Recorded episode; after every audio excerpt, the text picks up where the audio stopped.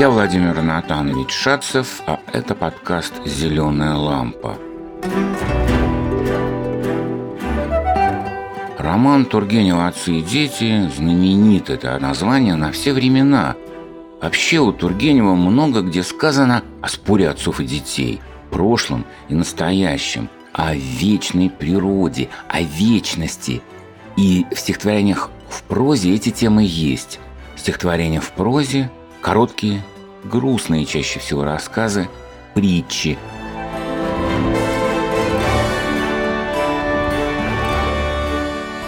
Мы представим вам три короткие истории.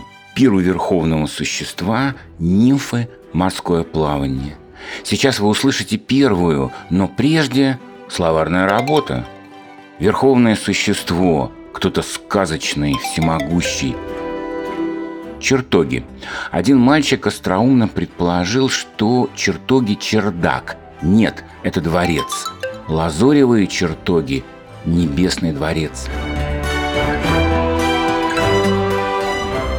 Добродетель – существительное женского рода на мягкий знак, вроде таких «ель», «тень», «метель». Третье склонение – Добродетель – какое-то доброе человеческое качество, щедрость, храбрость, терпение. Благодетельность – делание блага, добра, слово торжественное, старинное.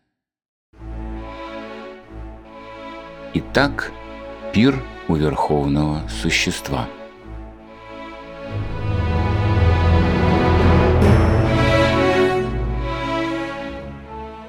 Однажды Верховное Существо вздумало задать великий пир в своих лазоревых чертогах.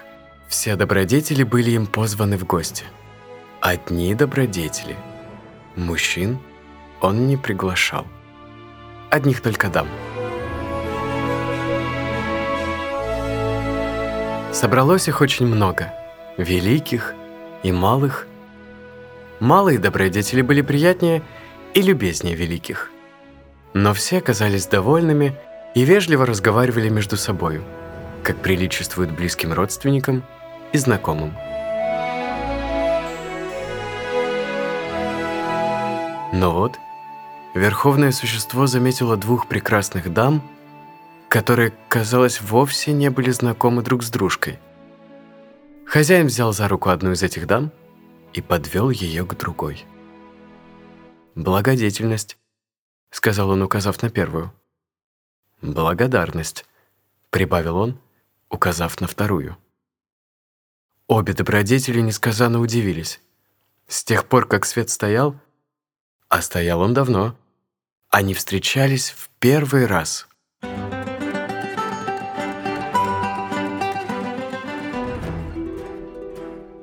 Здесь получается так. За доброе дело не жди благодарности.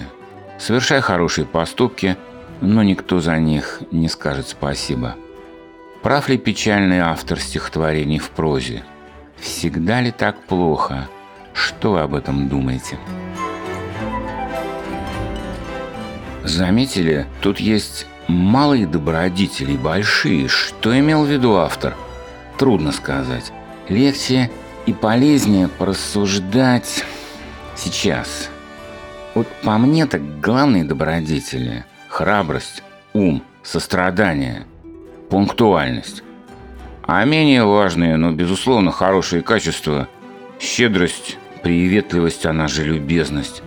Затем терпение, трудолюбие. А вот что для вас главное в человеке, что важное, но все-таки второстепенное? Вот какие качества вы цените? Если от знакомства с этим пиром верховного существа у вас останется только один вопрос, какие качества главные в человеке, это уже очень хорошо. Какие лучшие качества вы цените? Перед стихотворением в прозе нимфы предлагаю словарную работу. Итак, словарная и историко-географическая работа. Цитирую. В первый век по Рождестве Христове один греческий корабль плыл по Эгейскому морю. Это то же самое, что в первый век от Рождества, после Рождества Христова, один греческий корабль плыл по Эгейскому морю. Эгейское море – это где? Есть ли возможность посмотреть на карту Европы? Посмотрите, близ каких стран находится оно, Эгейское море. Первый век от Рождества Христова – это когда? Сейчас какой век? Пан, великий Пан, Бог природы и сама природа. Кормчий, рулевой на парусном судне. Туника – что-то вроде длинной рубашки. Нимфы – божества, силы природы, нимфы гор, ручьев. Дриады – нимфы деревьев. Пушкин в Евгении Онегине упоминает сад как, цитирую, приют задумчивых дриад. А вот еще есть русалка. Русалка на ветвях сидит. Это из Руслана и Людмилы. Русалка на ветвях – дриада. Девочки, которые увлеченно лазают по деревьям, могут считать себя дриадами. Такова моя старшая дочь Марго. Она любит фотографироваться на ветвях дубов и кленов. Вакханки – веселые спутницы Вакха, бога винограда и виноделия. Женщин с бокалом виноградного вина я называю вакханками, к счастью, не обижаются. Тимпаны, барабаны. Диана, если у вас есть знакомая с таким именем, взгляните на ее гордый профиль. Что-то ведь есть в ней от богини, богини охоты – Олимпийский смех, грозный и прекрасный смех богов, жителей горы Олимп.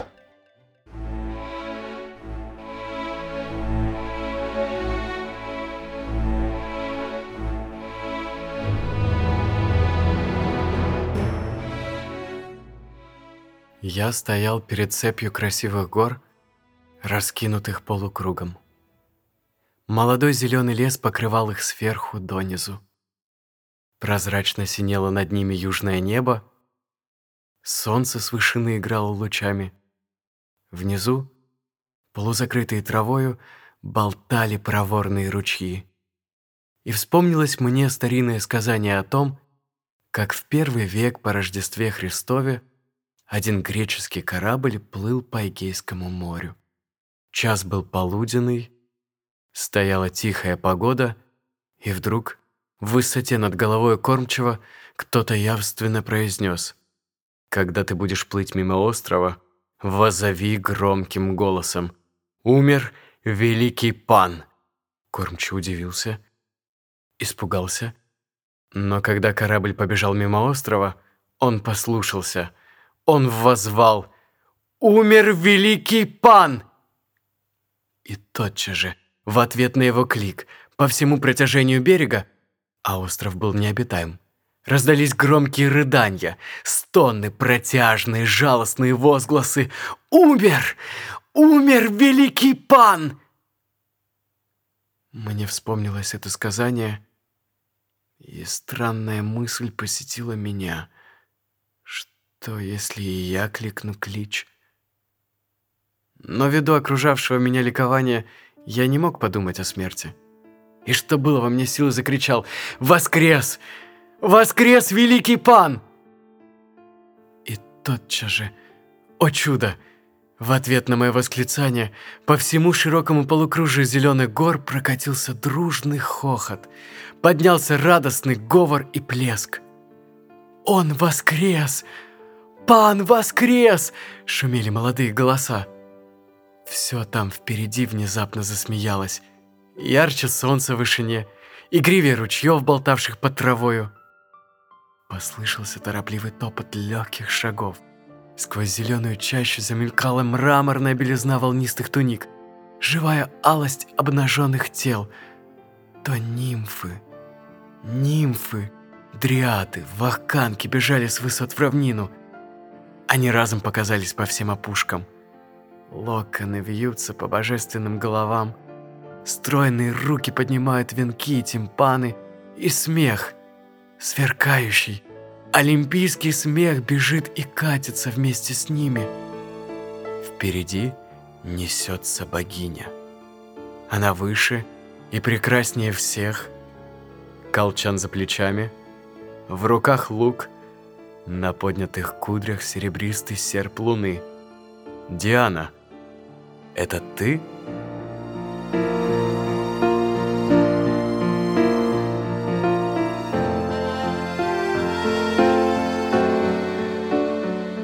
Но вдруг богиня остановилась.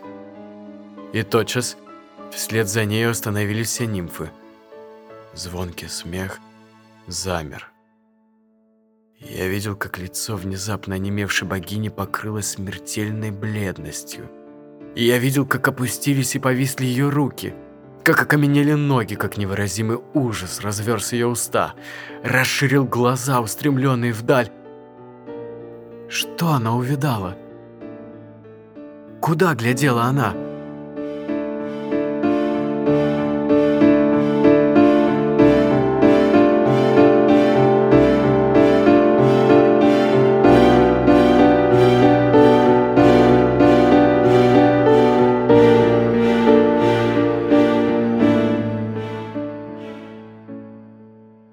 Обернулся в ту сторону, куда она глядела. На самом краю неба, за низкой чертой полей, горел огненной точкой золотой крест на белой колокольне христианской церкви. Этот крест увидала богиня. Я услышал за собой неровный, длинный вздох, подобный трепетанию лопнувшей струны. И когда я обернулся снова, уже от нимф не осталось следа. Широкий лес зеленел по-прежнему, и только местами, сквозь частую сеть ветвей, виднелись, таяли клочки чего-то белого. Были ли то туники нимф, поднимался ли пар с дна не знаю. Но как мне было жаль исчезнувших богинь.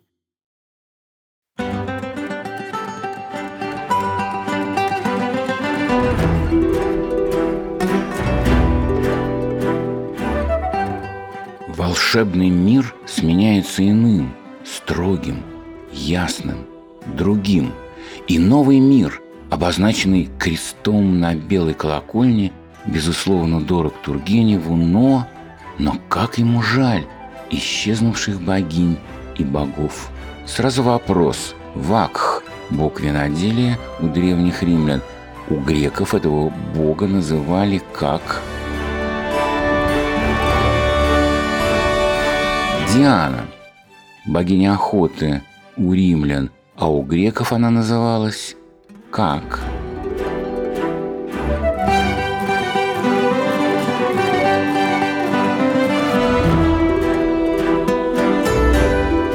Итак, как жаль исчезнувших богинь и богов. А вдруг и вам знакомо такое сожаление об ушедшем, минувшем, былом? Попробуйте прямо сейчас вспомнить то, что приходит на ум. А можно и по-другому. Еще раз послушайте стихотворение в прозе нимфы, и уже тогда дайте ответы на вопросы. Приходилось ли сожалеть о минувшем? Приходилось ли бояться новизны? Отвечайте на вопросы только если они показались увлекательными.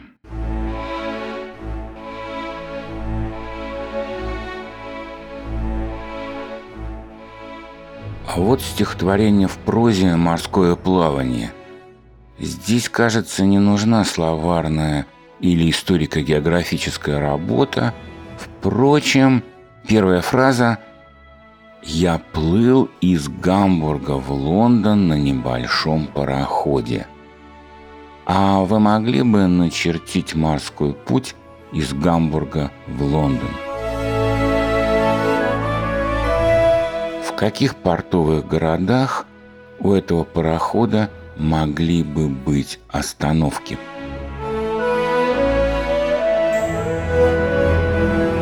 Еще надо пояснить слово «зверок». Ну, это то же самое, что «зверек».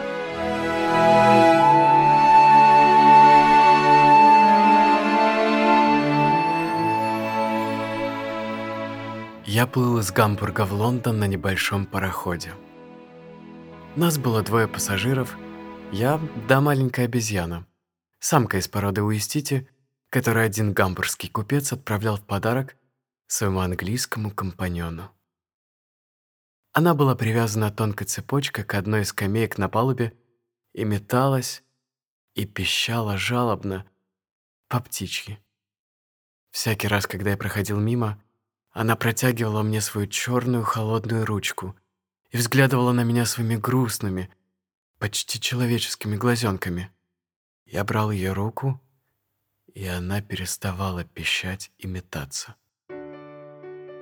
Стоял полный штиль. Море растянулось кругом неподвижной скатертью свинцового цвета. Оно казалось невеликим, густой туман лежал на нем, заволакивая самые концы мачт, и слепил, и утомлял взор своей мягкой мглою. Солнце висело тускло-красным пятном в этой мгле, а перед вечером она вся загоралась и олела таинственно и странно.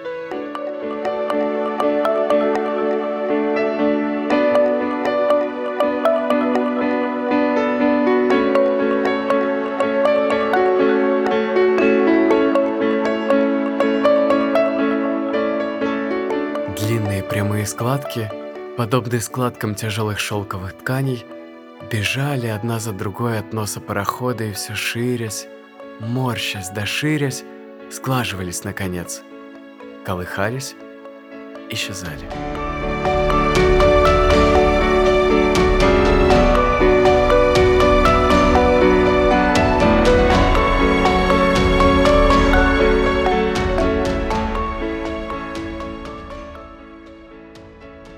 Взбитая пена клубилась под однообразно топотавшими колесами. Молочно белея и слабо шипя, разбивалась она на змеевидные струи. А там сливалась, исчезала тоже, поглощенная мглою. Непрестанно и жалобно, не хуже писка обезьяны, звякал небольшой колокол у кормы. Изредка всплывал тюлень и, круто кувыркнувшись, уходил под едва возмущенную гладь. А капитан, молчаливый человек с загорелым сумрачным лицом, курил короткую трубку и сердито плевал в застывшее море. На все мои вопросы он отвечал отрывистым ворчанием. Поневоле приходилось обращаться к моему единственному спутнику — обезьяне. Я садился возле нее. Она переставала пищать, и опять протягивала мне руку. С натворной сыростью обдавал нас обоих неподвижный туман. И погруженные в одинаковую, бессознательную думу мы пребывали друг возле друга, словно родные. Я улыбаюсь теперь, но тогда во мне было другое чувство. Все мы дети одной матери, и мне было приятно, что бедный зверок так доверчиво утихал и прислонялся ко мне, словно к родному.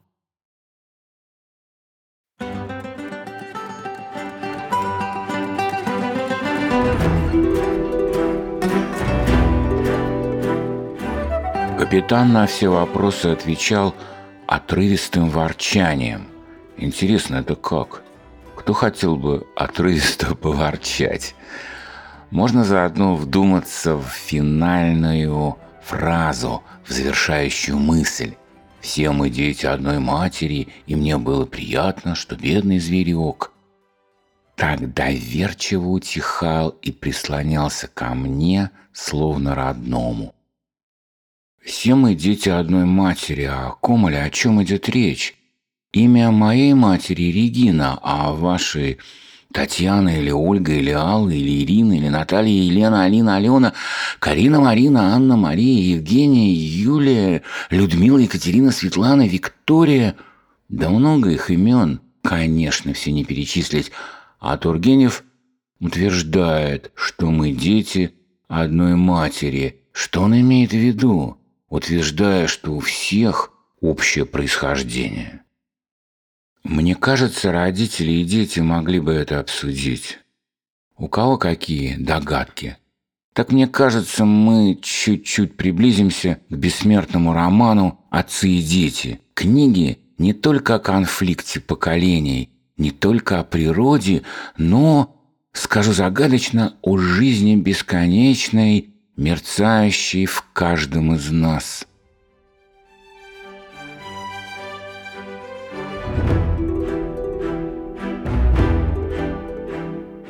Над подкастом работали я, учитель литературы Владимир Натанович Шацев, звукорежиссер и композитор Алексей Шманев и администратор проекта Даниил Фрэнк. Стихотворение в прозе прочитано актером Павлом Кружновым. Подписывайтесь на наши страницы в социальных сетях. Ищите слово «Лампа Каст» ВКонтакте, Фейсбуке, Твиттере, Телеграме и приглашайте подписываться своих друзей. Главное, оставляйте свои отзывы на iTunes. До новых встреч у зеленой лампы.